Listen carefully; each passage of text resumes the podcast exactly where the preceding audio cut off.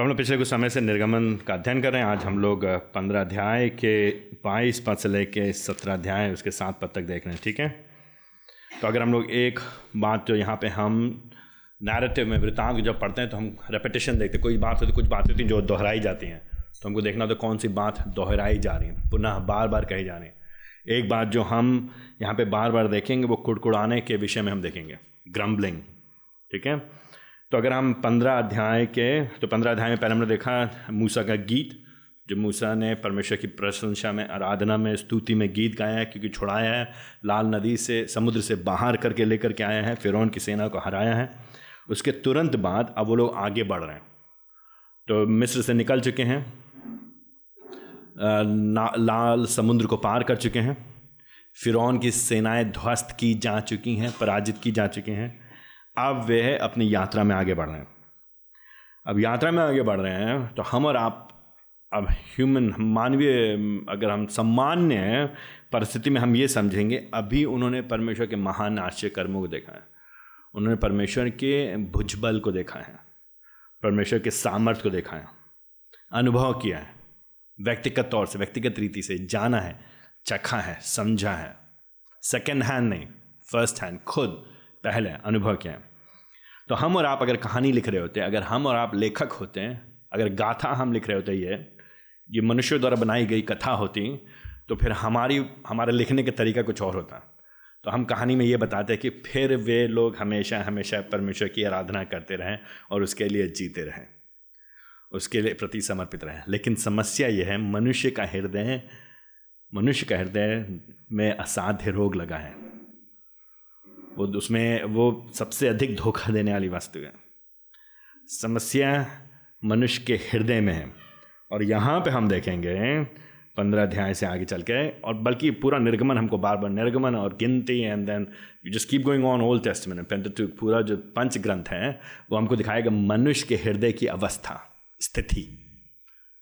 Through the lives of Israel इसराइलियों के जीवन को जब हम देखेंगे इसराइलियों के चरित्र को देखेंगे, इसराइलियों की प्रतिक्रिया को देखेंगे, इसराइलियों के प्रति उत्तर को देखेंगे तो हम देखेंगे कि हम और आप इसराइलियों से ज़्यादा भिन्न नहीं है, फ़र्क नहीं है।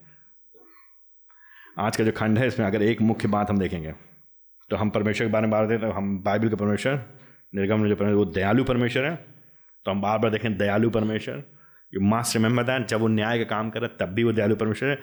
दयालु परमेश्वर अपने लोगों के कुड़कुड़ाने के बाद भी उनके लिए प्रावधान करता है। एक बात।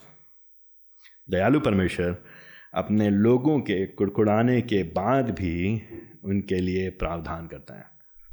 तो ये तो ये फ्रेज बार बार सुना ना, दयालु परमेश्वर अपने लोगों के लिए। दयालु परमेश्वर अपने लोग। दयालु परमेश्वर है परमेश्वर है और वो दया का परमेश्वर। करुणामय merciful God his people for his own people उसके लोग। दयालु परमेश्वर अपने लोग ही खुड़कुनाने के बाद भी इंस्पाइट उनके बाद पश्चात भी, उनके लिए प्रावधान कराता है, उनके लिए उपलब्ध कराता है। उन पर दया दिखाता है फिर से। Grace upon grace upon grace ये लोग कुड़कुड़ा रहे हैं विद्रोह कर रहे हैं, दुष्टता कर रहे हैं। फिर भी, उसके बाद भी in spite of that the merciful God provides for his people in spite of the grumbling the merciful God provides for his people in spite of their grumbling, lack of gratitude, rebellion.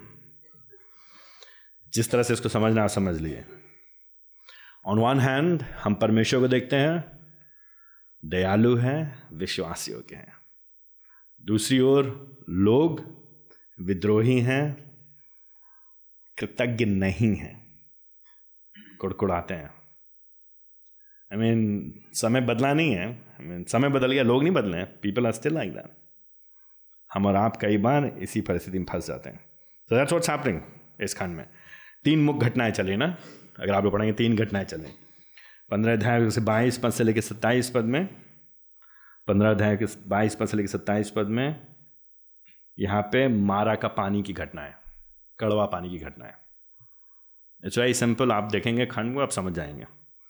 जैसे सोलह अध्याय में उसके पहले पद से लेकर के सोलह अध्याय के अंत तक के यहाँ पे भोजन, भूख से लेकर के बात हो रही है, पहले कड़वे पानी की बात हो रही है, फिर सोलह अध्याय में पूरे भूख की बात हो रही है खाने की बात हो रही है।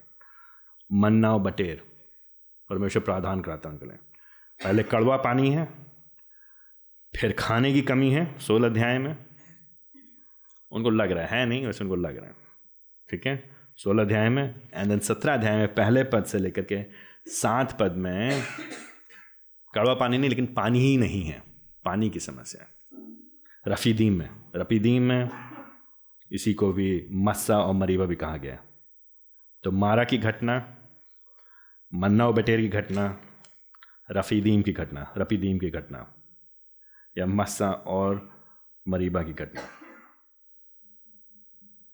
कड़वा पानी, खाना, पानी नहीं। तीन चीज़ें, तीन घटनाएँ। लेकिन तीनों घटनाओं में, इन तीनों घटनाओं में, हम एक चीज़ बार बार देखते हैं। इसराइली लोग कुड़कुड़ाते हैं दे ग्रम्बल दे कंप्लेन उलाहना करते हैं, शिकायत करते हैं, बड़बड़ाते हैं। एक ही बात को बार बार बोलते रहते हैं। अकृतज्ञ लोग हैं, अधन्यवादी लोग हैं। भूल जाते हैं। ऑन दी अदर हैंड दूसरी तरफ़, परमेश्वर दयालु परमेश्वर है। वो फिर भी उनके लिए प्रावधान करता है।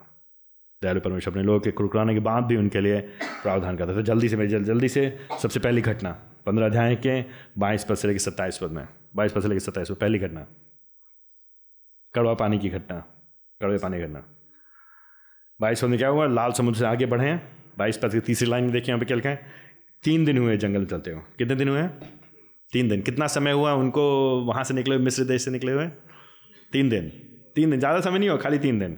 संडे को चर्च आए थे मंडे ट्यूसडे वेंसडे थर्सडे आते आते रहे ये क्या है? आई मीन इट्स हम और आप फ़र्क नहीं है ज़्यादा। तो इससे पहले कि आप इसराइलियों का, कैसे लोग हैं ये लोग? कितने घटिया लोग हैं ये लोग? ये मत बोलिएगा ये मत बोलिए कितने घटिया लोग हैं तो बेकार लोग हैं, कितने अकृतज्ञ लोग हैं। ये एहसान फरामोश है, एहसान फरामोश ऐसा हिंदी में हम लोग हम लोग, हम लखनऊ में बोलते हैं ना, उर्दू भाषा में एहसान फरामोश, भूल जाते हैं। तीन दिन हुआ है, Tuesday, Wednesday, Thursday. Monday, Tuesday, Wednesday, Thursday आते आते हैं। तीन दिन हुआ है, पानी नहीं मिला बाईस पद के अंत में। तेईस पद में, ठीक है, चलते चलते थक गए, समझ रहे हैं। हो सकता है जंगल में है, गर्मी लग रही, धूप लग रही है, पता नहीं कौन सा मौसम है। जो पानी नहीं मिला तेईस पद में, लेकिन फिर जब मिला, अभी तो कैसा मिला? कड़वा मिला। एंड जानबूझ के लेखक यहाँ पे परमेश्वर अपनी योजना में होकर कैसे कर रहे हैं। जानबूझ के इसलिए वहाँ का नाम तेईस पद की आखिरी लाइन लिखा वहाँ पे, और उस जगह नाम मारा पड़ा, मारा, और तेईस पद के नीचे अगर देखेंगे बारे में तो वहाँ पे कड़वा लिखा है। तो कड़वा पानी बिटर पीने में अच्छा नहीं है। स्वाद नहीं तो अगर पानी में स्वाद नहीं है, पानी का काम है उनको ठंडक पहुँचाना, उनको आराम पहुँचाना, लेकिन ये पानी तो इनके लिए गड़बड़ कर रहा है। विपरीत कार्य कर रहा है। कौन पी सकता है कड़वा पानी? ये कड़वा कड़वा पानी इनको स्मरण दिला रहा है कि इनका जीवन मिस्र में कड़वाहट से भरा हुआ था। याद है आपको, उनको जब निकलना था, फसे का पर्व मनाना था, तब भी उनको कड़वे साग पत्ती खाना था बिटा हर्ब्स लेना था। तो ये कोई बड़ी बात नहीं है, कड़वाहट इनके जीवन से भरा हुआ था। प्रभु यहाँ पर लेकर के आए हैं, कड़वा पानी मिल रहा है। चौबीस पद में इनका प्रत्युत्तर क्या होना चाहिए था? होना क्या चाहिए था इनका? जब इन्होंने अभी देखा है यहुआ परमेश्वर को पराक्रम का काम करते हुए। जो नेचुरल रिस्पॉन्स क्या होना चाहिए जो जो लॉजिकल रिस्पॉन्स नेचुरल नहीं लॉजिकल तर्क से बड़ा बुद्धि का रिस्पॉन्स क्या प्रत्युत्तर क्या होना चाहिए? सही, उचित रिस्पॉन्स क्या होना चाहिए? अप्रोप्रिएट रिस्पॉन्स क्या होना चाहिए जब उन्होंने समस्या को देखी है, दिक्कत दिखाई, अभी प्रभु जी ने आश्चर्य कर्म किया है ना? अभी प्रभु जी ने छुड़ाया ना उनको? किसके हाथ से? फिरौन के हाथ से, फिरौन की सेनाओं के हाथ से, असंभव काम क्या है। अगर प्रभु जी लाल समुद्र को भाग कर सकते हैं दो भाग कर सकते हैं। तो क्या वो कड़वे पानी को ठीक नहीं कर सकते हैं? कड़वे पानी को ठीक नहीं कर सकते तो उनका प्रत्युत्तर क्या होना चाहिए था? उनको प्रभु के पास जाना था, प्रभु के सेवकों के पास जाना चाहिए था, लेकिन जाते ज़रूर हैं लोग चौबीस पंद्रह उसके पास, लेकिन जा करके उनका प्रत्युत्तर कड़ कुड़कुड़ाने लगे बड़बड़ाने लगे यह जो है, इनके कहने का अभी तो आप देखेंगे, ये जो कड़वा, कुड़कुड़ाने वाली बात है, जब हम चौबीस पद पढ़ते हैं तो इतनी बुरी नहीं लगती हमको। अच्छा ठीक है। मुसीबत आएगी तो लोग बोलेंगे ना। बोलेंगे ना, अरे, मेरा जीवन ऐसा क्यों है? अरे, प्रभु जी मुझसे प्रेम नहीं करते हैं। अरे, प्रभु जी ने हमारे लिए किया ही क्या है? अरे, प्रभु जी ने मुझको दिया ही क्या है? अरे प्रभु जी का जीवन में हमारा साथ कहाँ है? अरे कोई मुझसे प्यार नहीं करता, कोई मेरी चिंता नहीं करता है। ये सुनने में बड़ा ही हार्मलेस नुकसान रहित लगता है। लगता नहीं है कि खतरनाक है। लेकिन चक्कर ये है, जैसे खमीरी बढ़ती चली जाती है, वैसे कुड़कुड़ाहट रुकता नहीं है, बढ़ता चला जाता है। ये कुड़कुड़ाहट की जो बीमारी है, ये एक बार जब आरंभ होगी यहाँ पे कुड़कुड़ाना शुरू किया। तो पहले पिछली बार हमने देखा था, वहाँ पे मिस्र देश में जब मिस्र से निकले हैं तो जब पीछे सेना लोग आ रहे, तब भी उन्होंने बढ़ाए थे। और अब और अब इसके देखेंगे एस्केलेशन कैसे बढ़ता चलेगा। उनकी विपरीत प्रतिक्रिया कितनी होती जाएगी। क्यों खतरनाक है कुड़कुड़ाना? क्योंकि बढ़ता चला जाता है, रुकता नहीं है।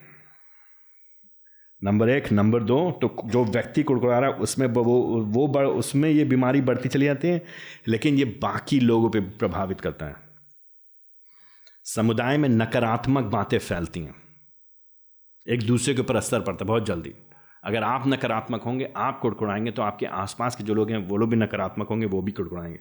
हाय, मैं मैं बेचारा, मेरी समस्या इतनी, मेरा जीवन खराब है, मेरे साथ दिक्कत है, कोई मेरे साथ नहीं देता, कोई मुझे समझता नहीं है। कोई मुझसे प्रेम नहीं करता है कोई मेरी चिंता नहीं करता, कोई मेरी देखभाल नहीं करता है। सब अपने मतलबी लोग हैं, सब स्वार्थी लोग हैं, सब तो खराब है, खाई मैं ही ठीक हूँ। एंड वो बीमारी फिर तो अपने अंदर और बढ़ती चली जाती है, लेकिन मेरे साथ साथ मैं दूसरों को भी प्रभावित करता हूँ। लेकिन साथ ही साथ दूसरी समस्या इसमें साथ एक और समस्या ये है कि परमेश्वर के गुणों पे, परमेश्वर की भलाई पे प्रश्न उठाता है।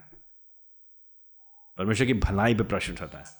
परमेश्वर के अच्छे चरित्र पे प्रश्न उठाता है। It question God's good character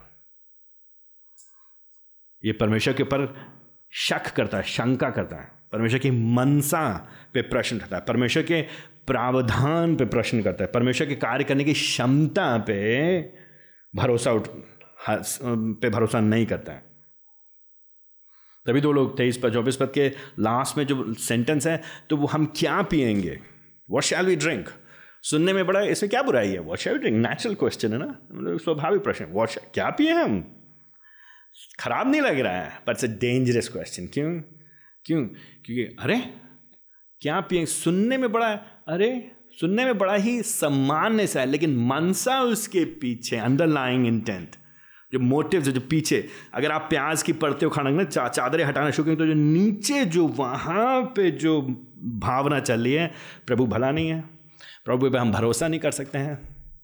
प्रभु ने किया ही क्या है हमारे लिए? उस पर शक उस पर प्रश्न।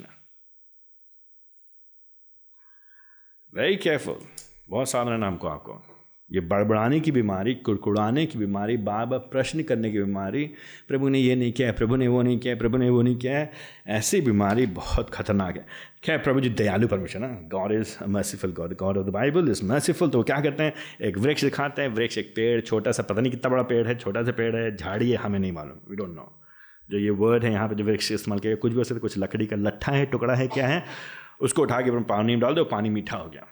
आई I मीन mean, आप देख रहे हैं यहाँ पे जो पच्चीस पद में जो प्रत्युत्तर प्रभु का, प्रभु ने क्या नहीं कहा यहाँ पे ये ये ये चीनी की ट्रक नहीं मंगाया प्रभु जी ने शुगर मिल से। आई मीन शुगर मिल से प्रभु जी ने चीनी के ट्रक नहीं मंगाया गन्ने नहीं मंगाया प्रभु जी ने।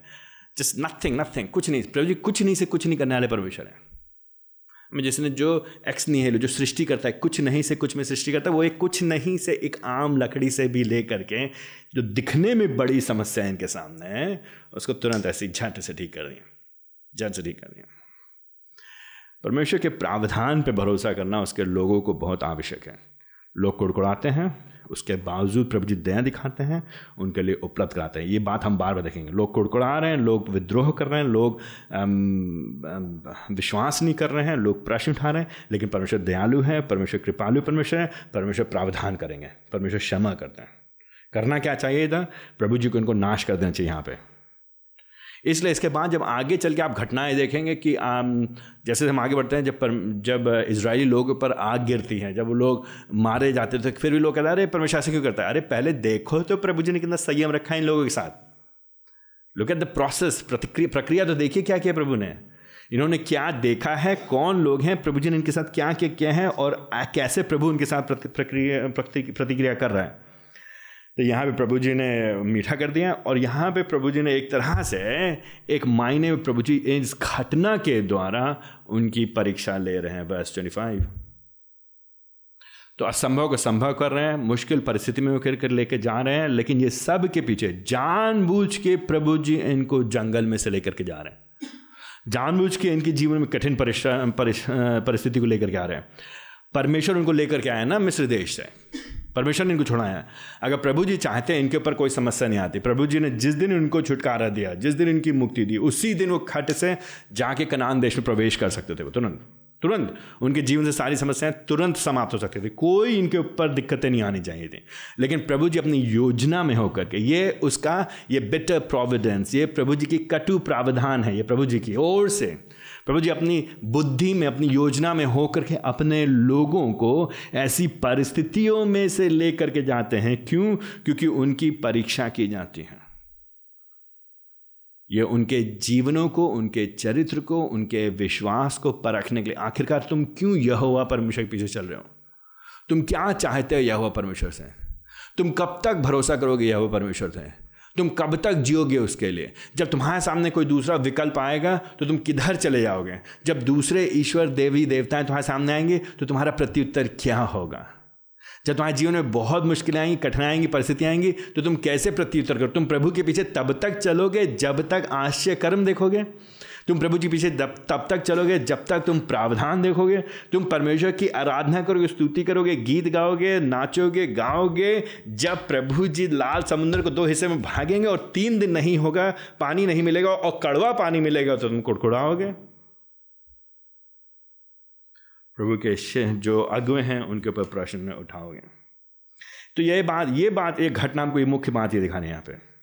और यहाँ पे जो छब्बीस और सत्ताईस, छब्बीस पद में है, ये एक बड़ा ही विचित्र पद है, जहाँ पे प्रभु जी मूसा से बात करें। तो यहाँ पे जो तू है, ये एक वचन है, ये संपूर्ण इज़राइल से नहीं, लेकिन मूसा से बात करते हुए, जो कि प्रतिनिधित्व करा संपूर्ण इज़राइल का, उसके सामने प्रभु जी कुछ बातें कह रहे हैं छब्बीस पद में। कई लोग छब्बीस पद को खंड से बाहर निकालते हैं और सोचते हैं छब्बीस पद के केवल अंत को पढ़ते हैं, आखिरी लाइन को पढ़ते हैं, जिसमें, जितने लोग मैंने मिस्र भेजे तो मैं से एक भी नहीं भेजूँगा। लेकिन उससे पहले क्या छब्बीस पद में? अगर तुम क्या करोगे? उसकी वाणी को नंबर एक सुनोगे। नंबर दो, उसे करोगे। नंबर तीन, कान लगाओगे। नंबर चार, पालन करोगे। सब बातों पे। मूसा से कहा जा रहा है। मूसा जो कि इसराइली प्रतिनिधि मतलब अगर तुम और इसराइली लोग नंबर एक ध्यान से सुनोगे, नंबर टू जो मैंने कहा है उसे सही सही करोगे, ठीक चीज़ें करोगे। नंबर तीन, मेरी बातों को सुनते रहोगे, मेरी आज्ञाओं को सुनते रहोगे। नंबर फोर मेरा पालन करोगे, उन उन सारी विधियों का पालन करोगे। तभी और तभी मैं तुम पे कोई बीमारी नहीं भेजूँगा। और ये हमको रॉकेट साइंस नहीं है ये, बहुत ज़्यादा जटिल बात नहीं है। हमको आपको मालूम है, ये असंभव प्रोपोजिशन है। यहाँ पे जो बात है, ये असंभव बात है। कौन कर सकता है ये? कौन कर सकता है संपूर्णता के साथ। छब्बीस पद में, कौन संपूर्णता के साथ जो जो प्रभु कहता है, पूरे समय पूरा कर सकता है। ना मूसा के हम अंदर ये क्षमता है, ना इसराइलियों के अंदर ये क्षमता है। इसलिए छब्बीस पद की आखिरी लाइन कोट करने से पहले सोच लीजिएगा। संदर्भ में कोट करने से पहले, अगर आप कहेंगे, प्रभु जी, हम चंगा करेंगे तो चंगा करेंगे, अगर आप ये सब कर लेंगे तो ना आप करेंगे, ना आप चंगाई पाएँगे। तो आप समझ लीजिए बात को, संदर्भ को समझिए तो ये समझाने की बात है प्रभु जी के प्रावधान दिखाने, परमेश्वर के हाथ को दिखाने की बात है ये दिखाने पर परमेश्वर नियंत्रण में है। Absolute control total control sovereign वो नियंत्रण में वो जो है वो अपने योजना के अंतर्गत उनको कठिनाई से लेके जा रहा है। वो पानी को बदल सकता है, कड़वे को मीठा कर सकता है, वो बीमारियों को रोक सकता है। एंड सत्ताईस पद में इंटरेस्टिंग सत्ताईस पद में, कहाँ पे लेकर के आ गया प्रभु जी उनको अब? ऐसी जगह है जहाँ पे पानी ही पानी है। देख रहे हैं, पानी के बारह सोते हैं। एक नहीं, दो नहीं, तीन नहीं, चार नहीं, बारह सोते कितना पानी पियोगे? लो पियो। कुड़कुड़ाए तुम पानी के लिए। पानी नहीं है। का, अब हम क्या पियेंगे? लो, एक से नहीं मन करेगा तो दूसरे में कूद जाना, दूसरे में मन करेगा तो तीसरे में कूद जाना। एक एक दिन भी नहीं, सात दिन भी नहीं होगा, उससे बाद ही बच जाएँगे, ठीक है? बारह सोते हैं और यहाँ पे सत्तर खरजूर के वृक्ष हैं। अरे, ये कहने का तरीका है ये चित्रात्मक रीति से बताने का तरीका है, बहुतायत से प्रावधान करा रहा है। लुक एट गॉड्स मर्सी प्रभु की करुणा को देखिए। प्रभु की करुणा को देखिए। किया क्या इन्होंने? किया क्या इन्होंने? द रिबेल्ड इन्होंने विद्रोह किया ना? परमेश्वर के नाम को तिरस्कारा है। मॉकिंग। क्या खाएँगे हम? क्या पिएँगे केवल चिंता किस चीज़ की है? जहाँ पेट पे बात आती, जब शरीर पे बात आती तो सब भूल जाते हैं ना, दिमाग खराब होता भन्ना आ जाता दिमाग। क्रोधित, बच्चे स्कूल कैसे जाएँगे? ट्यूशन के फ़ीस कैसे भरी जाएगी? किराया अगले महीने कैसे देंगे हम? रिटायरमेंट के बाद कैसे जिएँगे? रिटायरमेंट? अभी उम्र कितनी भैया? चौबीस साल। रिटायरमेंट के बाद कैसे जिएँगे? अभी उम्र कितनी है? अट्ठारह, उन्नीस, बीस साल। बच्चे हमारे स्कूल में कहाँ जाएँगे? I mean thinking about something जो उस समय प्रभु यह हुआ जीवित परमेश्वर आज अभी इस समय हमारे साथ है। वो हमारे साथ हैं। लेकिन उसकी बात हो गई प्रभु जी, लेकिन फिर भी सत्ताईस उन्हें बहुत ऐसा देखते हैं, देते हैं। विद्रोह के बाद भी। अगर हम और आप परमेश्वर होते, अगर परमेश्वर हमारे जैसा होता, अगर परमेश्वर राक्षस होता अगर परमेश्वर दानव होता, अगर परमेश्वर दुष्ट होता दुष्ट प्रवृत्ति का होता है तो वो क्या करता है? इन लोगों को नाश कर देता है। Would have destroyed them utterly decimate कर देते खत्म कर देता है। But in spite of the उसके बाद ही प्रभु जी उनको अबंडेंटली देते हैं बहुत आयत से देते हैं। Then chapter sixteen chapter six very quickly तो पहला, पहली घटना कड़वे पानी की, प्रभु जी प्रावधान करते हैं, प्रभु जी उनको परीक्षा ले रहे हैं, उनको देखना चाहते हैं, उनका विश्वास कैसा है? ठीक है, वो उनसे कहते हैं कि तुम मूसा के द्वारा कहते हैं कि तुम मेरे आज्ञाओं का पालन करो। देन चैप्टर सिक्सटीन में जब वो लोग आगे बढ़ते हैं, थोड़ी देर आगे बढ़े नहीं की। लगभग सत्तर दिन का समय हो गया यहाँ पे। तो तीन दिन के बाद पहले कुड़का है और सोलह पद, सोलह अध्याय के पहले दूसरे पद में आते थे, लगभग सत्तर दिन और हो गए लगभग सत्तर दिन नहीं हुए हैं, यहाँ पे फिर ये लोग कुड़कुड़ाना इन्होंने शुरू कर दिया, दूसरे पद के अंत में देखें और ये लोग क्या कुड़कुड़ा रहे हैं मूसा और हारून पे। जब ये लोग मूसा और हारून पे कुड़कुड़ा रहे हैं तो मतलब वो लोग प्रभु पर कुड़कुड़ा रहे हैं। क्यों? क्योंकि मूसा और हारून को किसने उनके बीच में रखा है? प्रभु ने उनको रखा है। तो मूसा और हारून, ये जो इनके अगुए हैं, उनके ऊपर कुड़कुड़ा रहे हैं। एंड एंड सी इस बात को समझने, तीसरे पद के मूर्खता को देखिए। हद हो गई, हद। आई मीन हद पार कर दी। देख, देखिए तो मूर्खता। ये ये पिछली बार मैंने आपको स्टॉकहोम सिंड्रोम के बारे में बताया था ना? हमने बताया था कि जो इनको दबाते थे, जो इनके साथ अत्याचार करते थे, जो इनके साथ दुष्टता करते थे, जो जिन्होंने इनके जीवन को कड़वा बना दिया था, उनके बारे में बात करें और उस जगह के बारे में बात करें, पहले तो बहुत बढ़िया था। My goodness verse three verse three it's जो वृतांत जो लिखने का तरीका है ना, जो इसलिए जो जो एपिसल्स चिट्ठी में जब हम पढ़ते हैं तो लिखने के तरीका फ़र्क है, जब हम लोग नैरेटिव में वृतान में आते हैं, ये भावनाओं को और अच्छी तरह से व्यक्त करने पाता है। मैंने द वे इट्स रिटन क्या कह रहे हैं इसराइल लोग कहते हैं, भला होता भला होता। देख इतना कटाक्ष की भी सीमा होती है ना, कटाक्ष की भी सीमा ना, ये नकारात्मक भावना की सीमा होती है, हद पार कर दी। इससे तो बेटर हम लोग क्या भी टॉन्ट बहुत मारते हैं ना, हमारे उत्तर भारत में बहुत टॉन्ट मारता है। ऐसा क्या जीवन है, ऐसा क्या भला होता, क्या होता? हम यहोवा के हाथ से मिस्र में ही मार डाले जाते हैं। अभी उन्होंने क्या देखा? परमेश्वर ने अपने हाथ से किसको मारा है? मिस्रियों को मारा है। तो दूसरे शब्दों में कह रहे हैं, बेहतर है, होता कि हम मिस्रियों के साथ होते हैं। दुष्टता देख रहे हैं। संसार कई बार इतना इतना हमको फंसा लेता है कि जब हम संसार की चीज़ों को प्राप्त नहीं करते तो हम प्रभु जी कहते प्रभु जी मार दो हमको। मार दो हमको। कुछ समय पहले एक बार एक एक भाई साहब को हम जानते हैं तो हमको बोले थे कि हमको घर चाहिए घर चाहिए। तो अंग्रेज़ी में बोले थे हाशिद we prayed we prayed for a home we sat down at a home and we said Lord give us home और टेक अस होम तो हिंदी में बोलते हैं, प्रभु जी, हमने कहा, प्रभु जी, या तो हमको घर दीजिए, या तो हमको घर ले चलिए। मतलब मार दीजिए। एंड वो इतने घमंड के साथ गए थे, मानो कि उन्होंने बहुत अच्छी प्रार्थना की है। क्यों क्या चाहिए? मकान चाहिए। मकान चाहिए। प्रभु जी, मकान दीजिए, नहीं तो हमको उठा लीजिए। प्रभु जी, नौकरी दीजिए, वरना उठा लीजिए। प्रभु जी, शादी कराइए, वरना उठा लीजिए। प्रभु जी, लड़का दीजिए, नहीं तो उठा लीजिए। सीरियसली जी सी दैट आई मीन हमारा फ़र्क नहीं है ना। हमारा कहते हैं ऐसे जीवन जीने से फ़ायदा क्या है? हम ये बोलते हैं ना, ऐसे जीवन जीने से फ़ायदा क्या है? ये ये जीवन बेकार है। तो हम क्या करें? हम तिरस्कार रहे हैं। जो प्रावधान, जो प्रभु ने दिया है, उसकी दया को हम ठुक, ठुकरा रहे हैं। कभी आपने, कभी कभी आप मार्केट में गए हैं और कभी आपके दर, आप कार चला रहे हैं, चौराहे पे खड़े हैं, आप कार चला रहे हैं और लाल बत्तियों निकाला ना रुके वहाँ पे। फिर किसी ने खटखटाया आपकी खिड़की को, आपने देखा है बाहर एक एक आदमी है जो भीख मांग रहा है। और जब भीख मांग रहा है तो फिर आपने जब दस रुपये निकाल करके उसने दिया तो उसने क्या कहा? दस रुपये नहीं चाहिए, और दो। कभी हुआ आपके साथ? आपने पैसा दिया है, पाँच रुपये दिया है तो कहा, नहीं, हमको और चाहिए। ठीक है? तब आपके अंदर कैसी भावना आती है? जैसी कोई आपसे, जब आप किसी को कुछ दे रहे होते हैं और कहते हैं, नहीं नहीं, हमको और चाहिए, ये नहीं लेंगे, ये नहीं लेंगे। तो फिर आप क्या अगर आपके पास बिस्किट का पैकेट रखा है, आप उसको बिस्किट का पैकेट देते हैं, वो कहते हैं, नहीं, हमको बिस्किट का पैकेट नहीं चाहिए। तो आपके अंदर कैसी भावना आती है?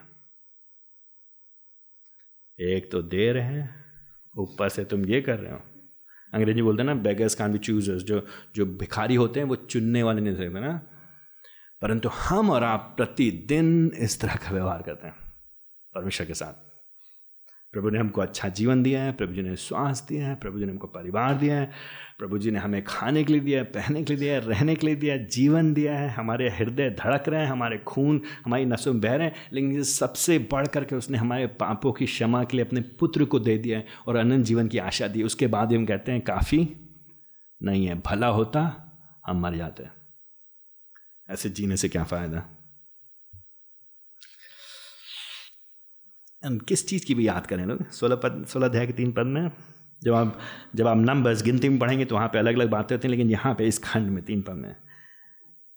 क्योंकि हम मांस की हांडियों के पास बैठकर जी भर कर रोटी खाते थे। ये असली फसली ईसाई है ये। आई I मीन mean, रोटी खाएँगे और मांस की हांडी के बगल में बैठ के। मतलब शोरबा होना चाहिए कुछ ना हो रोज़।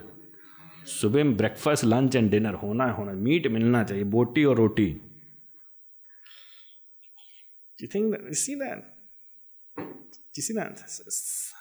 Tragic, ना? दुख की बात है ना? ऐसी प्रतिक्रिया।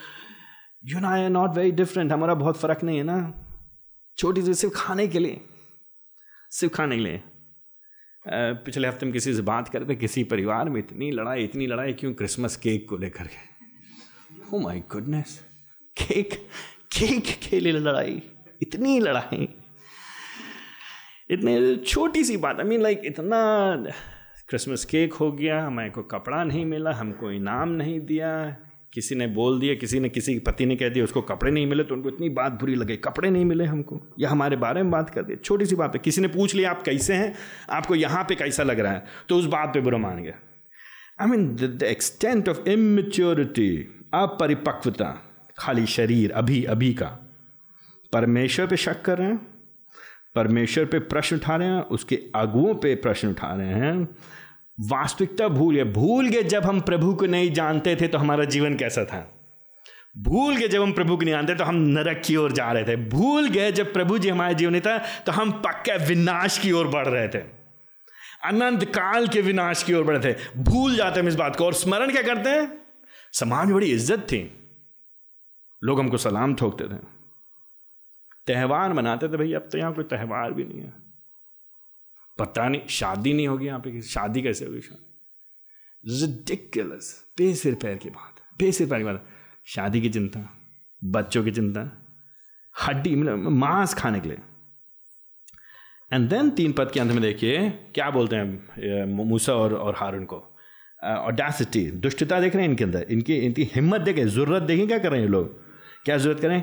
कि तुम हमको इसलिए लाए हो किस लिए लाए हो? कि हम सबको जन समुदाय को मार डालो। यू जेनोसाइड पूरे समाज को मारने के लिए तुम लेकर के आए। D see that you see the wickedness मनुष्य की दुष्टता देख रहे हैं आप? आप आप आप हृदय की दुष्टता देख रहे हैं। तो उनके ऊपर, उनकी मनसा को भी गलत ठहरा रहे हैं। जब पाप हम जब पाप आता है दिमाग में, जब वो घर कर लेता है, जब हम यहाँ की चीज़ों में पक चक्कर में पड़ जाते हैं, जब रोटी, कपड़ा, मकान अभी के लिए, अभी हम जीना चाहते हैं तो उसको प्राप्त करने के लिए हम सबके ऊपर दोष लगाना शुरू करते हैं। एस्क्राइबिंग मोटिव्स एंड हम लोग कई बार समाज में ऐसी बात है, तुमने ये कहा था क्योंकि तुमने ऐसा सोचा था। और कई बार जब मैं लोगों से बात करता हूँ तो मैं उनसे पूछता आपको कैसे मालूम कि उन्होंने ये सोचा था? नहीं नहीं, मुझको मालूम है, लेकिन आपको कैसे मालूम? नहीं, हमको मालूम भैया। आपको कैसे मालूम? क्या आप क्या हैं? सीबीआई एजेंट हैं, आप परमेश्वर पवित्र आत्मा हैं, आप लोगों के दिल की इच्छा के अंदर की मनसा को जानते हैं। तो ये लोग क्या करें? मालूम है तुम क्यों निकाल के लेकर वहाँ से निकाल के ले तो कि यहाँ मारो। कोई कोई तर्क नहीं है ना? कोई तर्क नहीं है। मतलब मूसा और हारून अपने जीवन पे खेल करके उनको ले करके यहाँ पे आए हैं। परमेश्वर ने चमत्कार किया, पराक्रम किया है, दो भाग में किया है, समुद्र में सारी उसकी सेनाओं को विनाश कर दिया अब ये कह रहे हैं कि तुमको भूखा मारने के लिए। तो सोलह अध्याय के पहले से पद, तीन पद में इन लोग का, इन लोग का प्रतिक्रिया इसराइलियों का कुड़कुड़ाना और उनके कुड़कुड़ाने के प्रतिक्रिया में चार पद से लेकर के बारह पद में प्रभु जी प्रत्युत्तर करते हैं, ठीक है। मैं इनके लिए प्रावधान करूँगा। मैं इनके प्रावधान करूँगा। लेकिन इस प्रावधान में भी मैं इनको परखूँगा इनको परखूँगा कि मेरे अनुसार चलते हैं कि नहीं। एक बात को ध्यान रखिए, कई बार प्रभु जी जब हमारे जीवन में प्रावधान करते हैं और प्रभु जी की जब भौतिक आशीषें हमारे जीवन में आती हैं तो उन भौतिक आशीषों में हमें फंस नहीं जाना है। और ये नहीं सोचना है कि भौतिक आशीषें ही सब भला चंगा है। भौतिक आशीषें, भौतिक प्रावधान के द्वारा प्रभु जी हमारे विश्वास को कई बार परखते हैं कि क्या हम प्रभु जी से फिर भी प्रेम करेंगे सिर्फ़ इन चीज़ों के लिए और जब ये चीज़ें हमारे जीवन से हट जाएँगी तो क्या हम फिर भी प्रभु के भीतर चलेंगे, नहीं चलेंगे? कुछ महीने पहले मैं एक भाई से बात कर रहा था, उसके परिवार वाले लोग कई साल से कलीसिया में आए हैं, संगति में आए हैं।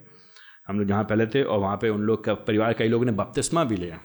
और आप लोग जानते हैं कि हम लोग बपतिस्मा हल्के से नहीं लेते हैं। बैठा के सौ बार पूछते हैं, क्या तुम सच में विश्वास कर रहे हो? क्यों कर रहे हो? लेकिन उसके बाद भी पिछले वर्ष जब मैं भाई से बात करते कहते, भैया, उन्होंने संगति में जहाँ छोड़ दिया है। और फिर वो कहते हैं, कोई फ़ायदा नहीं है। कोई फ़ायदा नहीं है। कठिनाई बहुत हो गई है। कठिनाई बहुत हो गई प्रभु जी के पीछे हम प्रावधान के लिए नहीं चलते हैं। प्रभु जी प्रावधान करेंगे, हम उनका धन्यवाद देंगे, उपलब्ध कराएँगे, हम धन्यवाद करेंगे उनको, और फिर उन प्रावधान के बीच में भी हम अपनी आँखें उसके ऊपर लगाएँ। जो देने वाला है, उसके ऊपर आँखें लगाएँगे, जो दी जा रही चीज़ें, उसके ऊपर आँखें नहीं लगाएँगे। तो रोटी हमारे पास है, ठीक है प्रभु, धन्यवाद हो। लेकिन जो रोटी दे रहा है, उसकी हम स्तुति करेंगे। जब तक वो रोटी देगा, तब तक हम स्तुति करेंगे, जब वो रोटी नहीं देगा, तब भी हम उसकी स्तुति करेंगे। जब तक वो स्वास्थ्य दे रहा है, हम उसकी स्तुति करेंगे और अगर वो स्वास्थ्य नहीं देगा, फिर भी हम उसकी स्तुति करेंगे। हम खाली रोटी और स्वास्थ्य और कपड़ा और मकान के लिए उसकी स्तुति नहीं करेंगे। क्योंकि कई बार इन चीज़ों के द्वारा भी प्रभु जी हमारे विश्वास को परखते हैं, पुख्ता करते हैं, ज़्यादा देने के द्वारा ये कहीं हम बहक तो नहीं रहे हमारी प्राथमिकता तो नहीं बदल दे जा रही हैं, और कम करने के द्वारा कि हम कुड़कुड़ा तो नहीं रहे इन लोग साथ समस्या है कि ये लोग कुड़कुड़ाना आराम कर देते हैं। इसीलिए चौथे पद में प्रभु जी कहते हैं, मैं इनको परखूँगा कि मेरे नियमों के अनुसार, व्यवस्था के अनुसार, निर्देश अनुसार चलते हैं कि नहीं चलते हैं। और क्या निर्देश क्या है इनके लिए? इनके लिए निर्देश है कि जितना दे रहे हैं, उतना ही में संतुष्ट रहना। लेकिन प्रभु जी, कर क्यों रहे प्रावधान क्यों करें प्रभु जी? छठे पद में, ताकि ये लोग जान जाए कि यह हुआ ही है जो मिस्र देश से निकाल के लेकर के आए सोलह अध्याय के बारह पद के सोलह अध्याय के बारह पद के आखिरी लाइन में, ताकि तुम जान लोगी यह हुआ ही तुम्हारा परमेश्वर है। सोलह अध्याय के बत्तीस पद में, ताकि वे जान ले कि मैं तुम्हें मिस्र देश से निकाल करके जंगल में मैंने तुमको रोटी खिलाई है। तो बाइबल का परमेश्वर चाहता है कि उसके लोग जानें उसको। और ये बात हम बार बार दिस इज़ दिस मोटिव ये थीम ये रेपिटेशन ये बार बार आ रहा है। परमेश्वर के लोग उसको जाने। They must know him they must know him उनको अवश्य उनको पहचानना है। केवल उसके विषय में नहीं जानना है, उसको उस पर भरोसा करना है। उसके लिए जीना है, उसके पीछे चलना है। परमेश्वर प्रावधान कराएगा, अगर नहीं भी कराएगा, फिर भी परमेश्वर हम कुड़कुड़ाएँगे नहीं। परमेश्वर हमको देगा, फिर भी हम खुश हैं। नहीं देगा, फिर भी हम खुश हैं। परमेश्वर परमेश्वर है। बाइबल का परमेश्वर विश्वास योग परमेश्वर, हम कुड़कुड़ाएँगे नहीं।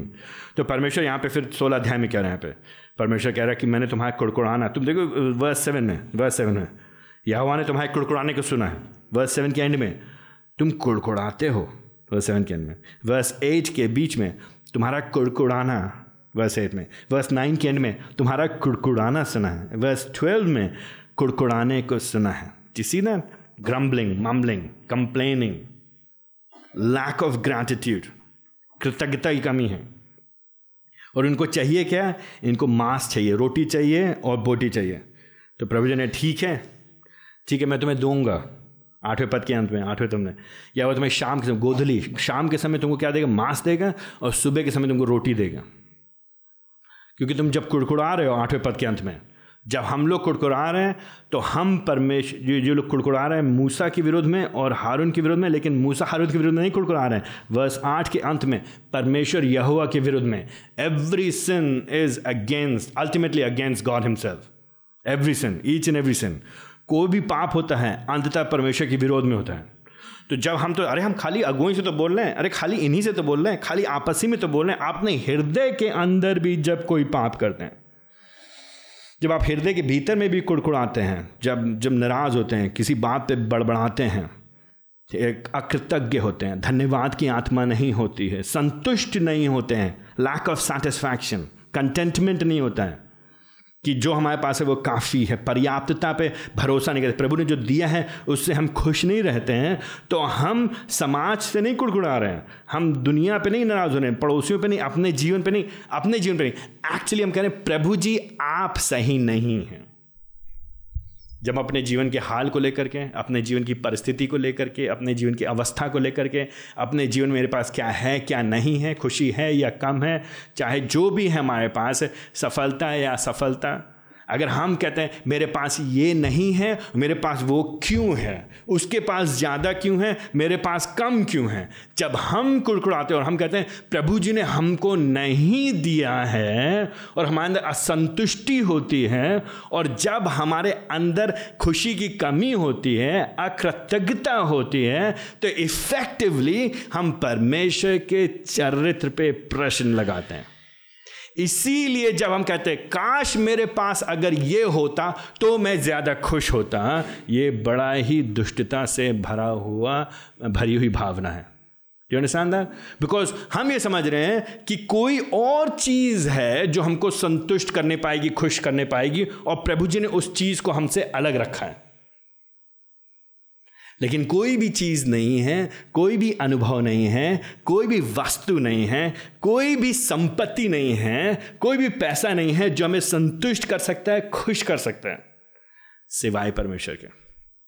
तो जो मेरे पास इस समय, इस अवस्था में, इस इस उम्र में, जो 20 साल की उम्र में है, जो 16 साल की उम्र में है, जो 30 साल की उम्र में है, जो 50 साल की उम्र में है, जो 70 साल की उम्र में, जिनके पास बहुत पैसा है, जिनके पास कम पैसा है, जिनके पास सरकारी नौकरी, प्राइवेट नौकरी है, जिनकी शादी होगी, जिनकी शादी नहीं हुई जो जिस अवस्था में है, उसमें संतुष्ट होना है और प्रभु के प्रति कृतज्ञ होना, धन्यवादी होना है।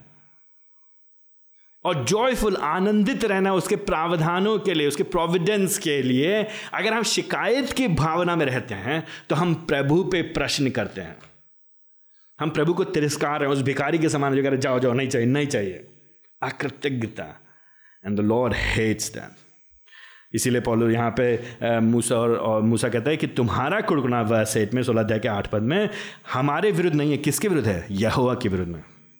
यहोवा के विरुद्ध में। तो ठीक है, बारह पद में। कुड़कुड़ा रहे हो? कुड़कुड़ा तो ठीक है, मिलेगा तुमको।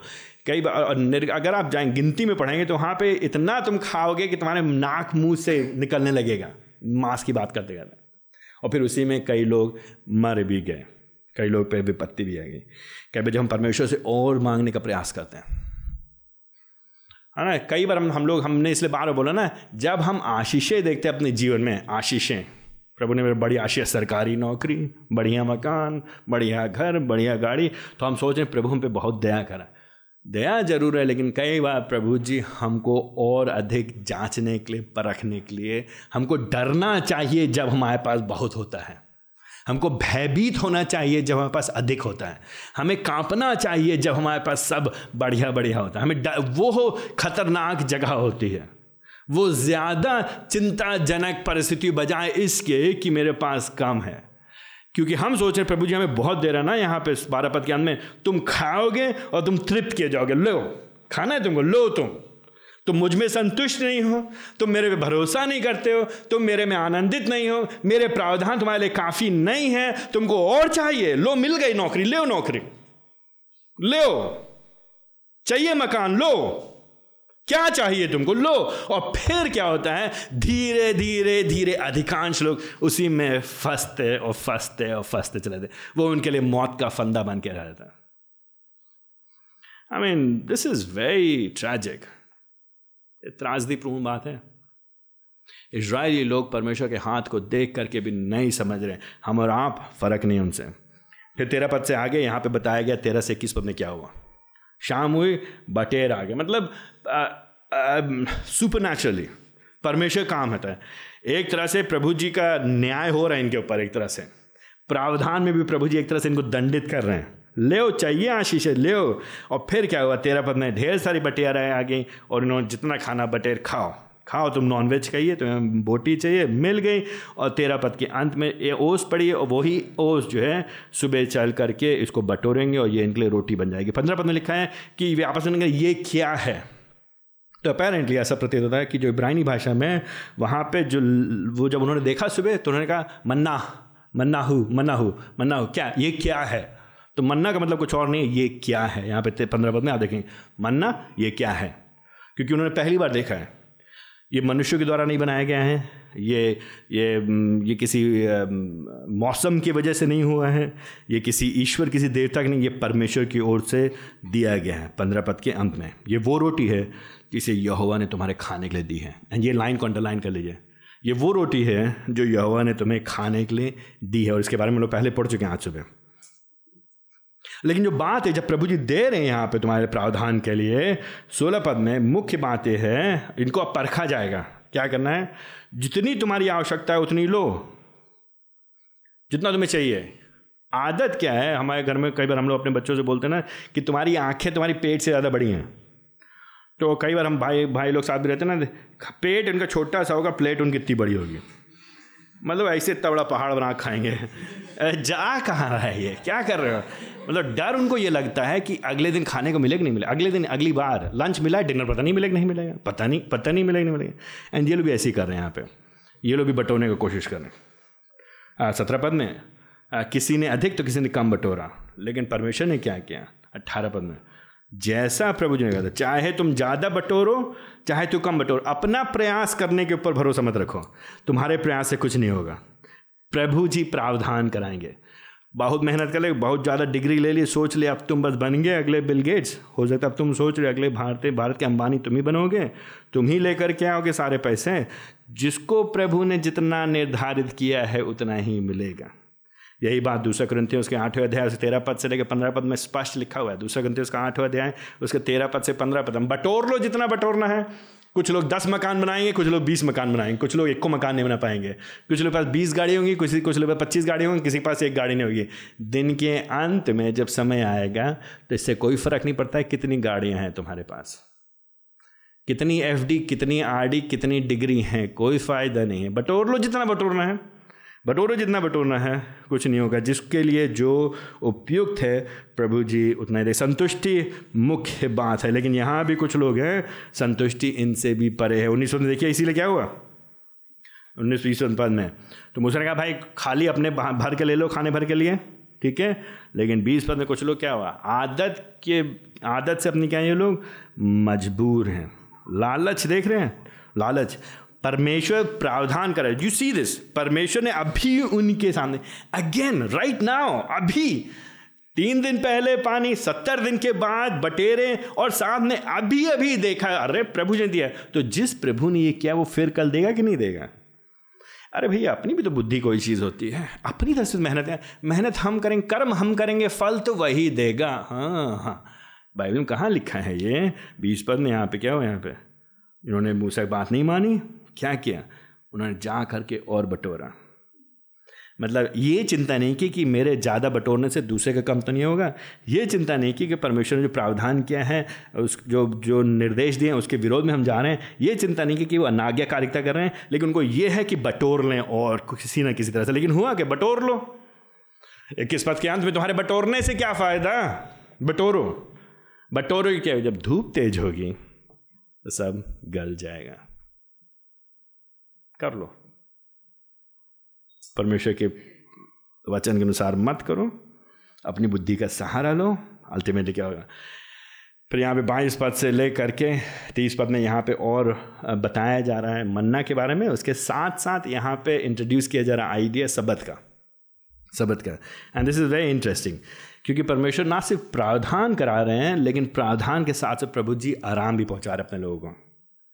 तो अभी व्यवस्था का, को दिया नहीं गया है यहाँ पे। मूसा अभी सीने पर्वत पे पहुँचा नहीं है तो दस आज्ञाओं का अभी उद्घाटन हुआ नहीं है उस एक महीने में। लेकिन फिर भी यहाँ पे बहुत महत्वपूर्ण शिक्षा परमेश्वर अपने लोगों को विश्राम से संबंध में दे रहे हैं। और इसके द्वारा भी प्रभु जी ये सिखा रहे हैं। इसके द्वारा भी सिखा रहे हैं कि तुम मुझ पर भरोसा करो। क्यों? क्योंकि छः दिन तुम तो बटोरोगे। छः दिन तुम बटोरोगे और सातवें दिन तुम क्या करोगे? विश्राम करोगे और सातवें दिन का खाना कौन कौन देगा तुमको? प्रभु जी। तो छठे दिन के छः दिन का भी खाना प्रभु जी दे रहे हैं, लेकिन अब सातवें दिन का खाना बिना बटोरे भी मैं तुमको दूँगा। तो मैं तुमको दूँगा जैसे मैं चाहता हूँ तुमको दूँगा।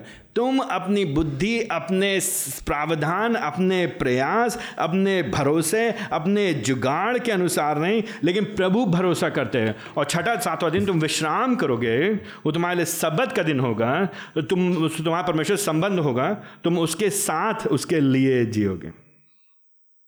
ठीक है? तो verse six twenty six onwards verse twenty six तुम छः दिन बटोरो, सातवें दिन तुमको कुछ नहीं मिलेगा। मेहनत करो, कुछ होगा नहीं। हुआ कि सत्ताईस पद में? इन लोग आदत देख रहे हैं आदत से मजबूर अपने। You see that twenty seven कुछ लोगों ने क्या किया? सातवें दिन कुछ लोग बटोरने के लिए बाहर गया आदत से मजबूर है ना? आदत से मजबूर है ना? भरोसा प्रभु के ऊपर इनको नहीं है। कितना? आई मीन ये कैसे मक्कार लोग हैं ये लोग? अमित, कितना उद्दंडता कितनी है इनके अंदर, देख रहे हैं आप? कितनी अनाज्ञाकारिकता, कितनी दुष्टता। प्रभु की भलाई को बार बार बार बार बार बार बार बार दे रहे हैं, देख रहे हैं। उसके बाद, पता नहीं कैसे होगा, पता नहीं कैसे होगा। आई मीन जब मैं मसीहों से बात करता हूँ, जब वो लोग कुड़कुड़ा भैया, पता नहीं, भैया है नहीं, भैया होगा नहीं, भैया, बड़ी दिक्कत है, भैया माय गुडनेस मसीह हो कि नहीं हो तुम। ज़िंदा कैसे हो तुम, ये बताओ? ज़िंदा कैसे हो तुम ये बताओ? सांस ले पा रहे हो कि नहीं ले पा रहे हो? अरे सांस ले रहे हो कि नहीं ले रहे हो? कल खाना खाया था कि नहीं खाया था? अभी कपड़े पहने हो कि नहीं पहने हो? बिना पहने सामने आ नहीं सकते वैसे भी। तो पहने हो कपड़े ना? तो खाने के लिए तुम्हारे पास है, कपड़े तुम्हारे पास है। रात में कहीं सोने की जगह मिली थी कि नहीं मिली थी, तुम ये बताओ? तो जब तुम्हारे पास खाने के लिए, जब तुम्हारे पास पहनने के लिए, जब तुम्हारे पास रहने के लिए तो फिर क्यों कुड़कुड़ाते रहते हो, बड़बड़ाते रहते हो, शिकायत करते रहे भैया? समस्या ये नहीं कि खाने के लिए नहीं है, पहनने के लिए नहीं है रहने के लिए नहीं समस्या ये नहीं है कि खाने के लिए हमको बटर नान चाहिए। और हमको 20 साल के लिए बचाना है 20 साल के लिए नहीं 20 साल नहीं 200 साल के लिए बचाना है। और कपड़े ये नहीं कि नहीं है, कपड़े हमको चाहिए, सबसे महँगे वाले जो मार्केट में मिलते हैं वो चाहिए। और रहने की समस्या नहीं, रहने की समस्या नहीं, समस्या ये कि हमको सबसे बड़ा मकान चाहिए, वृंदावन में एक करोड़ का जो घर है, वही हमको चाहिए ही चाहिए। तो ये समस्या समस्या ये है कि हमारी चाहतें, हमारी आशाएँ, हमारी अपेक्षाएँ, हमारी भूख यहाँ की चीज़ों के प्रति बहुतायत से है। यहीं के बच्चों की सिक्योरिटी एजुकेशन फ्यूचर और फ्यूचर फ्यूचर फ्यूचर करके लोग दिमाग खराब कर देते फ्यूचर के बारे में। अभी के बारे में नहीं सोचेंगे, अभी प्रभु ने किया और भूतकाल में देखिए, प्रभु ने क्या दिया है, कितना दिया है, कितना प्रावधान किया है, कितना उपलब्ध कराया है, उसने हमारी चिंता की है कि नहीं की है उसने अभी तक? कौन है जो यहाँ पे ईमानदारी से कह सकते प्रभु ने मेरी चिंता नहीं की है? कौन है क्या इसराइली लोग कह सकते थे, प्रभु ने उनके लिए नहीं किया है? जब किया है, उसके बाद क्यों प्रश्न करते हो। इसीलिए वर्स 28 में वर्स 28 में। परमेश्वर यहोवा कहता है, मूसा से लुक एट दीस पीपल इन लोग देखो। कौन है ये लोग? किस तरह के लोग हैं ये लोग? कब तक ये लोग, तुम लोग मेरी आज्ञा और व्यवस्था को मानने से इनकार करते रहोगे कब तक? हमें इट्स रिटोरिकल क्वेश्चन ये प्रभु जी, क्या प्रभु को मालूम नहीं है कि समस्या क्या इनके साथ? प्रभु जानते हैं। प्रभु मालूम है इनके साथ दिक्कत क्या है?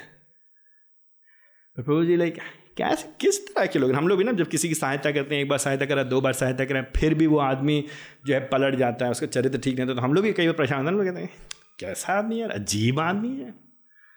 विचित्र प्राणी है ये, कौन सी प्रजाति का है ये? क्या है ये चीज़? That's exactly what's going on here ये ये कैसे लोग हैं? किस, कब तक ये लोग करते रहेंगे? प्रभु जी, देखिए, बाइबल के जो परमेश्वर है, बाईस पद से लेकर तीस पद में इनके लिए ना सिर्फ़ प्रावधान करा रहा है, इनके लिए विश्राम करा रहा है, लेकर के इनको कहाँ से निकाल के लेकर के आए मिस्र देश से। मिस्र देश में ये लोग किसकी गुलामी करते थे फिरौन की। फिरौन इनको आराम करने देता था। फिरौन इनके जीवन को क्या बना के रखा था? कड़वा बना के रखा था। दुर्गति कर दी थी। रात दिन चौबीस घंटे काम करा था। बिना भूसे के ईटा बनवा था। तब इनको क्या याद आ रहा? हड्डी और मांस। तब इनको क्या याद आ रहा? रोटी। टू सी दैट विडम्बना देख रहे हैं। बाइबल को परमेश्वर दया पे दया, करुणा पे करुणा। ठीक है भाई, तुम परेशान ना हो, मैं तुम्हारे लिए मन्ना भेज देता हूँ। मन्ना तुम बटोर लेना। मतलब मन, वो कह रहा था कि खुद बनाओ ईटा बिना भूसे के। यहाँ पे प्रभु जी कह रहे हैं, तुमको कुछ करने के लिए मैं दे दे रहा हूँ। तुम्हारे बना बनाया, तुम्हारे घर के सामने गिर जाएगा।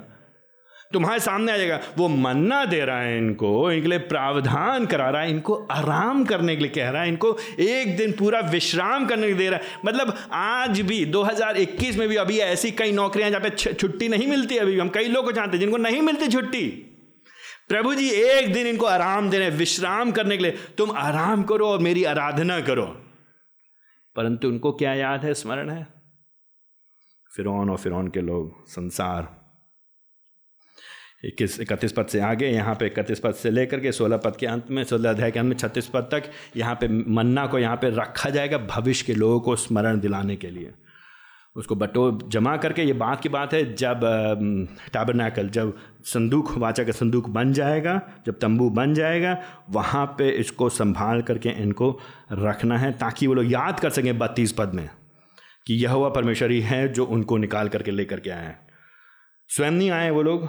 गलती से लेकर के नहीं आए ये कोई पॉलिटिकल अपराइजिंग नहीं थी, ये राजनैतिक कोई स्वतंत्रता संग्राम नहीं था, लेकिन यह हुआ, परमेश्वर ने किया और 40 वर्ष तक की वर्ष 35 40 वर्ष तक परमेश्वर को प्रतिदिन बिना किसी रुकावट के इनके लिए प्रावधान करता है कंसिस्टेंसी देखिए। है कोई सरकार ऐसी जो लोगों को देती रहेगी इतनी सब्सिडी इतने समय तक की? हम्म ऐसा है कोई पेंशन देगा पेंशन कौन सी ऐसी पेंशन है जो चालीस साल तक चलेगी? कौन है जो चालीस साल तक लगातार इनके लिए इनको देते प्रभु जी, इन जब तक ये लोग पहुँच नहीं गए अपनी जगह पे, तब तक इनके लिए पैंतीस पद के अंदर देखिए जब तक वे सीमा पे पहुँच नहीं गए, बसे देश की सीमा पे, तब तक यह हुआ इनके लिए प्रावधान कराता रहा। ये है बाइबल का परमेश्वर।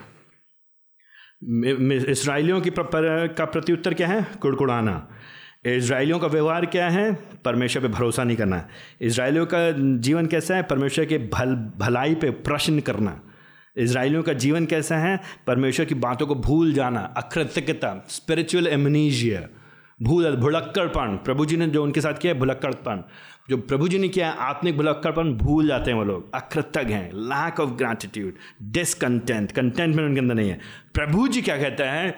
ग्रेस अपॉन ग्रेस अनुग्रह पे अनुग्रह मर्सीफुल दया पे दया, लो, तुम्हें क्या चाहिए? उनको बटेर दिया उन्हें, एक बार के लिए उनको, और फिर उसके बाद उनको प्रतिदिन चालीस साल तक मन्ना खिलाता रहे, भरपेट उनको मन्ना खिलाया। चाहे तुम जहाँ भी जा रहे हो, कड़वा पानी ठीक किया, बटेर खिलाया, मन्ना खिलाया, उनके लिए प्रावधान किया। हमारा आप परमेश्वर हो की जगह होते तो हमारा आप ऐसा नहीं करते।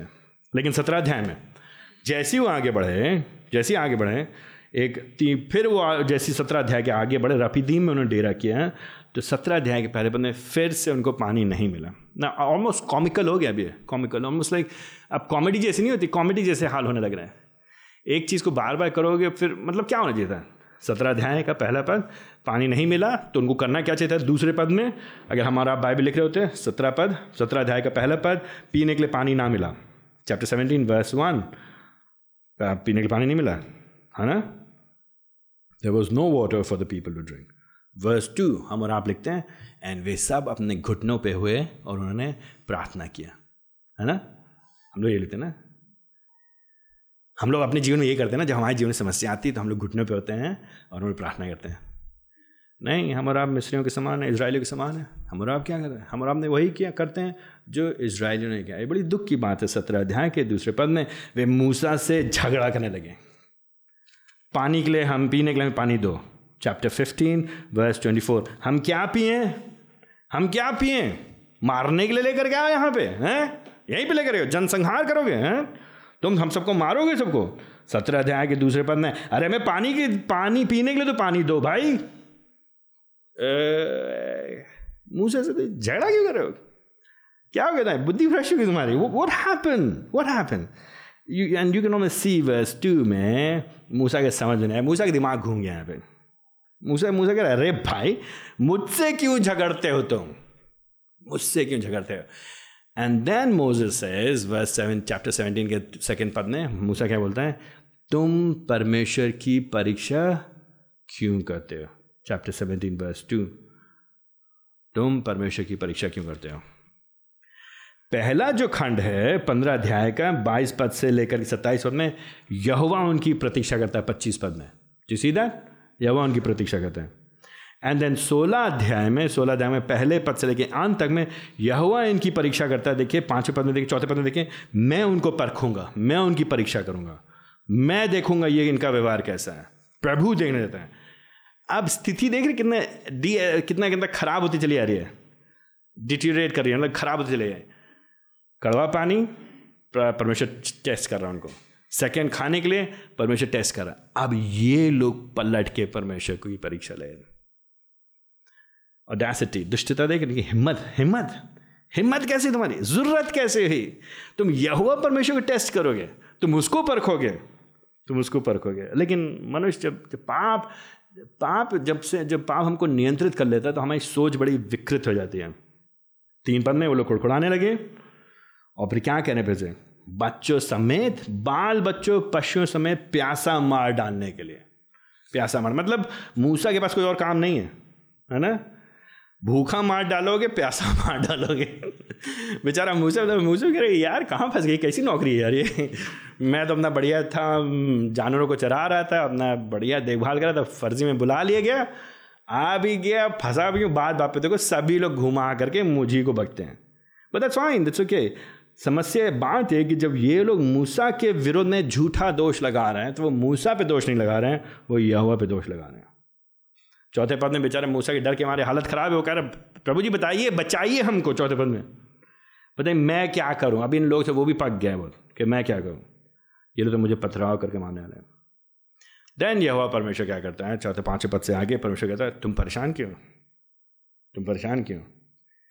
वो लाठी, तुम्हें याद है वो लाठी? जिस लाठी से नील नदी को तुमने तुमने मारा था, ये लाठी बार बार चित्रण करती है यहोवा के सोटे का, यहोवा के हाथ का, यहोवा के कार्य का जो मूसा के द्वारा प्रवृत्ति करना है तुम उसको लो और छठे पद में इस जो जो होरे पर्वत पे जो पहाड़ है उसके पास जो चट्टान है उस पर तुम मारना एंड इट्स वेरी इंटरेस्टिंग पानी कड़वा था पेड़ डाल दिया पानी मीठा हो गया। आई I मीन mean, कोई एक्सप्लेनेशन नहीं कोई लॉजिकल एक्सप्लेनेशन नहीं है कोई साइंटिफिक एक्सप्लेनेशन नहीं है। लोग बहुत कोशिश करते हैं बताने की इसमें ऐसा हुआ होगा ये मीठा जड़ होगी ऐसा होगा ये फालतू बकवास है। कितनी कितना बड़ा कितनी बड़ी मीठी जड़ चाहिए होगी तुम्हें इतना बड़ा पानी ठीक करने के लिए। नॉट गोइंग टू हैपन प्रभु काम है। अब यहाँ पे चट्टान है। अब चट्टान के ऊपर लाठी मारो। पिछली बार कब आपने आके चट्टान के ऊपर लाठी मारी थी, उसमें पानी निकलने लगा? आई मीन डजेंट हैपन आप चाहे जो एक्सप्लेनेशन करिए। आप चाहे समझाने कह रहे ये लाइम स्टोन था, ऐसा था, दुनिया कहानी कुछ लोग समझाने की कोशिश करते हैं। दैट्स बकवास। फुल फुल बकवास। बात यह है, चट्टान के ऊपर प्रभु जी माने, प्रभु जी दिखाने असंभव के द्वारा संभव करने वाला परमेश्वर में। जहाँ रास्ता नहीं होता, मैं वहाँ पे रास्ता निकालता हूँ। जहाँ तुम्हारी बुद्धि नहीं काम करी, वहाँ मेरी बुद्धि काम करी। तुम मुझ पर भरोसा तो करके देखो, चेक करके देखो यह हुआ भला है। Taste and see the Lord is good और प्रभु जी पानी निकलेगा छठे पद में, और फिर वहाँ पे लोग पानी पियेंगे। एंड एंड एक रिफ्रेन एक बात जो आप बार बार देखेंगे पुराने नियम में और यहाँ पे निर्गमन में, और मूसा ने वही किया जैसे यहुआ ने कहा था। इसराइली ने वही किया जैसे परमेश्वर ने कहा था। हारून ने वही किया जो परमेश्वर ने कहा था। जब जब वो लोग वैसा करते हैं तो परमेश्वर अपने आप को महिमान्वित करता है। तो छठे पद में परमेश्वर ने कहा, मारो चट्टान पे, और सातवें पद में ऐसा ही हो गया। लेकिन समस्या है क्या है सातवें पद के अंत में? परमेश्वर ने उनको चट्टान से पानी तो पिलाया है, लेकिन वो स्थान का नाम क्या रखा गया? उस स्थान का नाम मस्सा और मरीबा रखा गया है। क्यों? क्योंकि उन्होंने परीक्षा की परमेश्वर की उन्होंने परमेश्वर की परीक्षा की। दे दे टेस्टेड गॉड उन्होंने परमेश्वर की परीक्षा ली। और ना से उन्होंने परमेश्वर पर लेकिन उन्होंने झगड़ा किया। परमेश्वर से झगड़ा किया, परमेश्वर के लोगों से, परमेश्वर के अगुए से झगड़ा किया। परमेश्वर के, की विश्वास योग्यता पे उन्होंने प्रश्न उठाया, प्रभु जी, आप अच्छे नहीं हैं। अगर आप अच्छे होते तो हमको ऐसी परिस्थिति में ना लाते। अगर मैं ऐसी परिस्थिति में हूँ, मेरे जीवन में ये कमी है, मेरे जीवन में ये दिक्कत है, मेरे जीवन में ये समस्या है, मेरे जीवन में ये परेशानी है, क्योंकि आप अच्छे नहीं हैं। परमेश्वर की भलाई पे उन्होंने प्रश्नचित किया।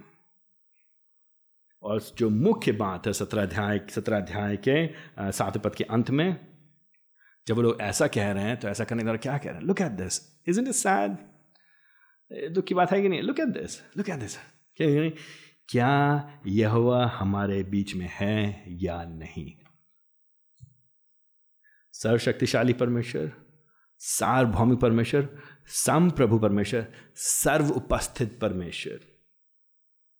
ये कौन सी जगह है जहाँ पे वो उपस्थित नहीं हो सकता है? कौन सी जगह ये सूरज का देवता नहीं है जो रात के समय ढल जाता है ना? ये सूर्य देवता नहीं है। ये पानी का ईश्वर नहीं है, ये आंधी का ईश्वर नहीं है, ये चंद्रमा या कोई कोई फलों का या कोई पेड़ का ईश्वर नहीं है। ये संसार का सृष्टि का परमेश्वर। लेकिन ये लोग क्या कहना, पता नहीं यह हुआ कहाँ है। पता नहीं क्या वो मेरे प्रावधान करेगा कि नहीं करेगा। इन तीन घटनाओं में हम बार बार क्या देख रहे हैं कि यह हुआ परमेश्वर, वो तो दयालु परमेश्वर है। वो तो उचित परमेश्वर है, वो तो सही कर रहा है, लेकिन उसके लोग उसके विरुद्ध में विद्रोह करते हैं। वो उनकी परीक्षा करते हैं, प्रभु जी उनको उनको उनको विभिन्न कठिनाइयों में से हो करके लेकर के जाता है, क्योंकि वो उनको और पर रख रहा है, उनको और परिपक्व बना रहा है। वो उनका परीक्षण कर रहा है, उनको और ट्रेन कर रहा है, ये उनके लिए ट्रेनिंग है।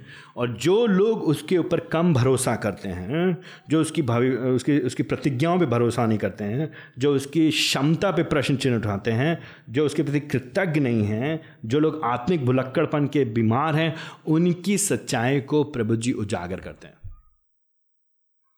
और यह है लोगों के लिए पश्चाताप करने का मौका।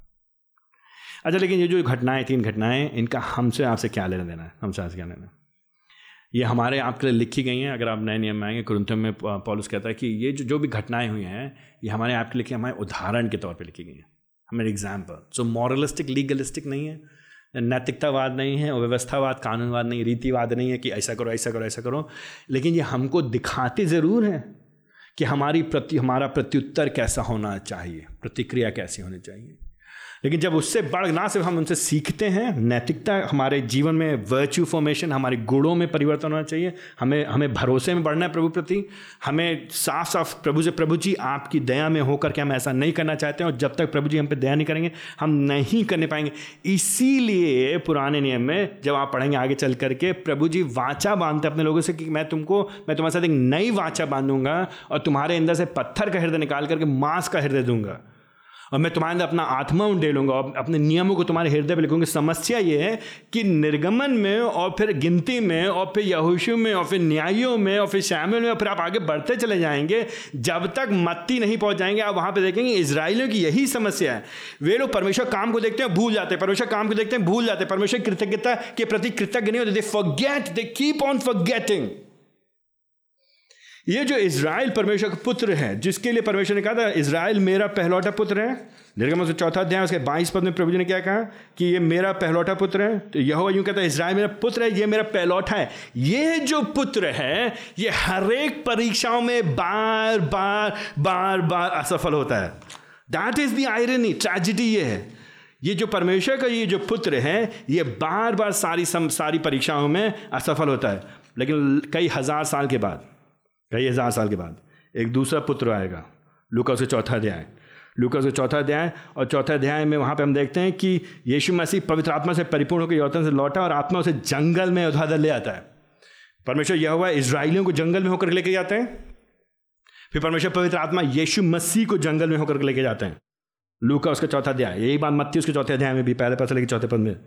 लेकिन लूका उसका चौथा अध्याय पहले पद से लेके और दूसरे पद में वो चालीस दिन तक शैतान उसकी परीक्षा करता रहा। यहाँ पे सत्य सोलह अध्याय के अंत में हमने देखा था, पैंतीस पद में, चालीस वर्ष तक भी मन्ना खाते रहे जंगल में।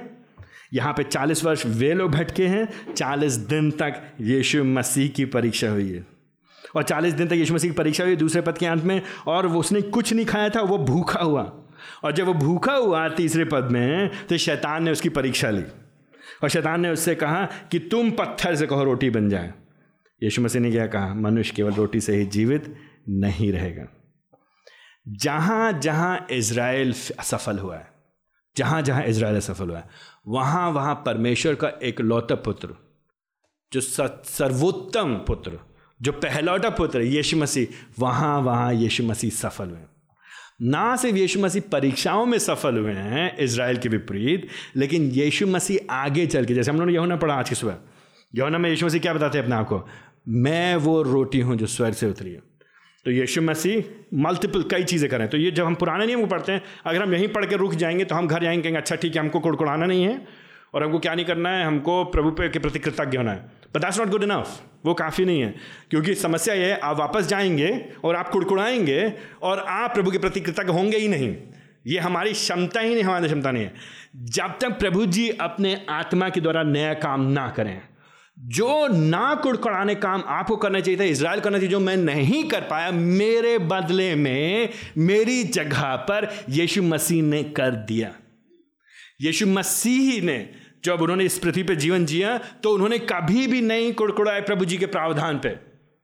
चाहे गम कमी हुई, घटी हुई, चाहे परिस्थिति विपरीत हुई उनके पक्ष में हुई, उनके विपरीत हुई उन्होंने कभी नहीं कुड़कुड़ाया। उन्होंने बल्कि क्या कहा? गतसमनी के बाग में यीशु ने क्या कहा? प्रभु जी, मेरी इच्छा नहीं, लेकिन तेरी इच्छा पूरी हो। तो जो वो जो पुत्र है, वो जो पुत्र, वो जो अल्टीमेट पुत्र है, जिसने परमेश्वर की आज्ञा का पालन किया, उसके पालन करने के कारण, उसके कारण हमको नया जीवन मिलता है। जो लोग उस पर विश्वास करते हैं। उसके कारण हमारे अंदर परमेश्वर पवित्र आत्मा वास करता है। अब वो हमको सक्षम करता है। He enables us now so hear please pay attention इस बात ध्यान दीजिए। अगर हम केवल निर्गमन पढ़ें और रुक जाएँ यहाँ पे, कहें अच्छा ठीक है, हमको इसराइलों के समान कुड़कुड़ाना नहीं है। Now that's good but not good enough अच्छी बात है, लेकिन काफ़ी नहीं। क्यों?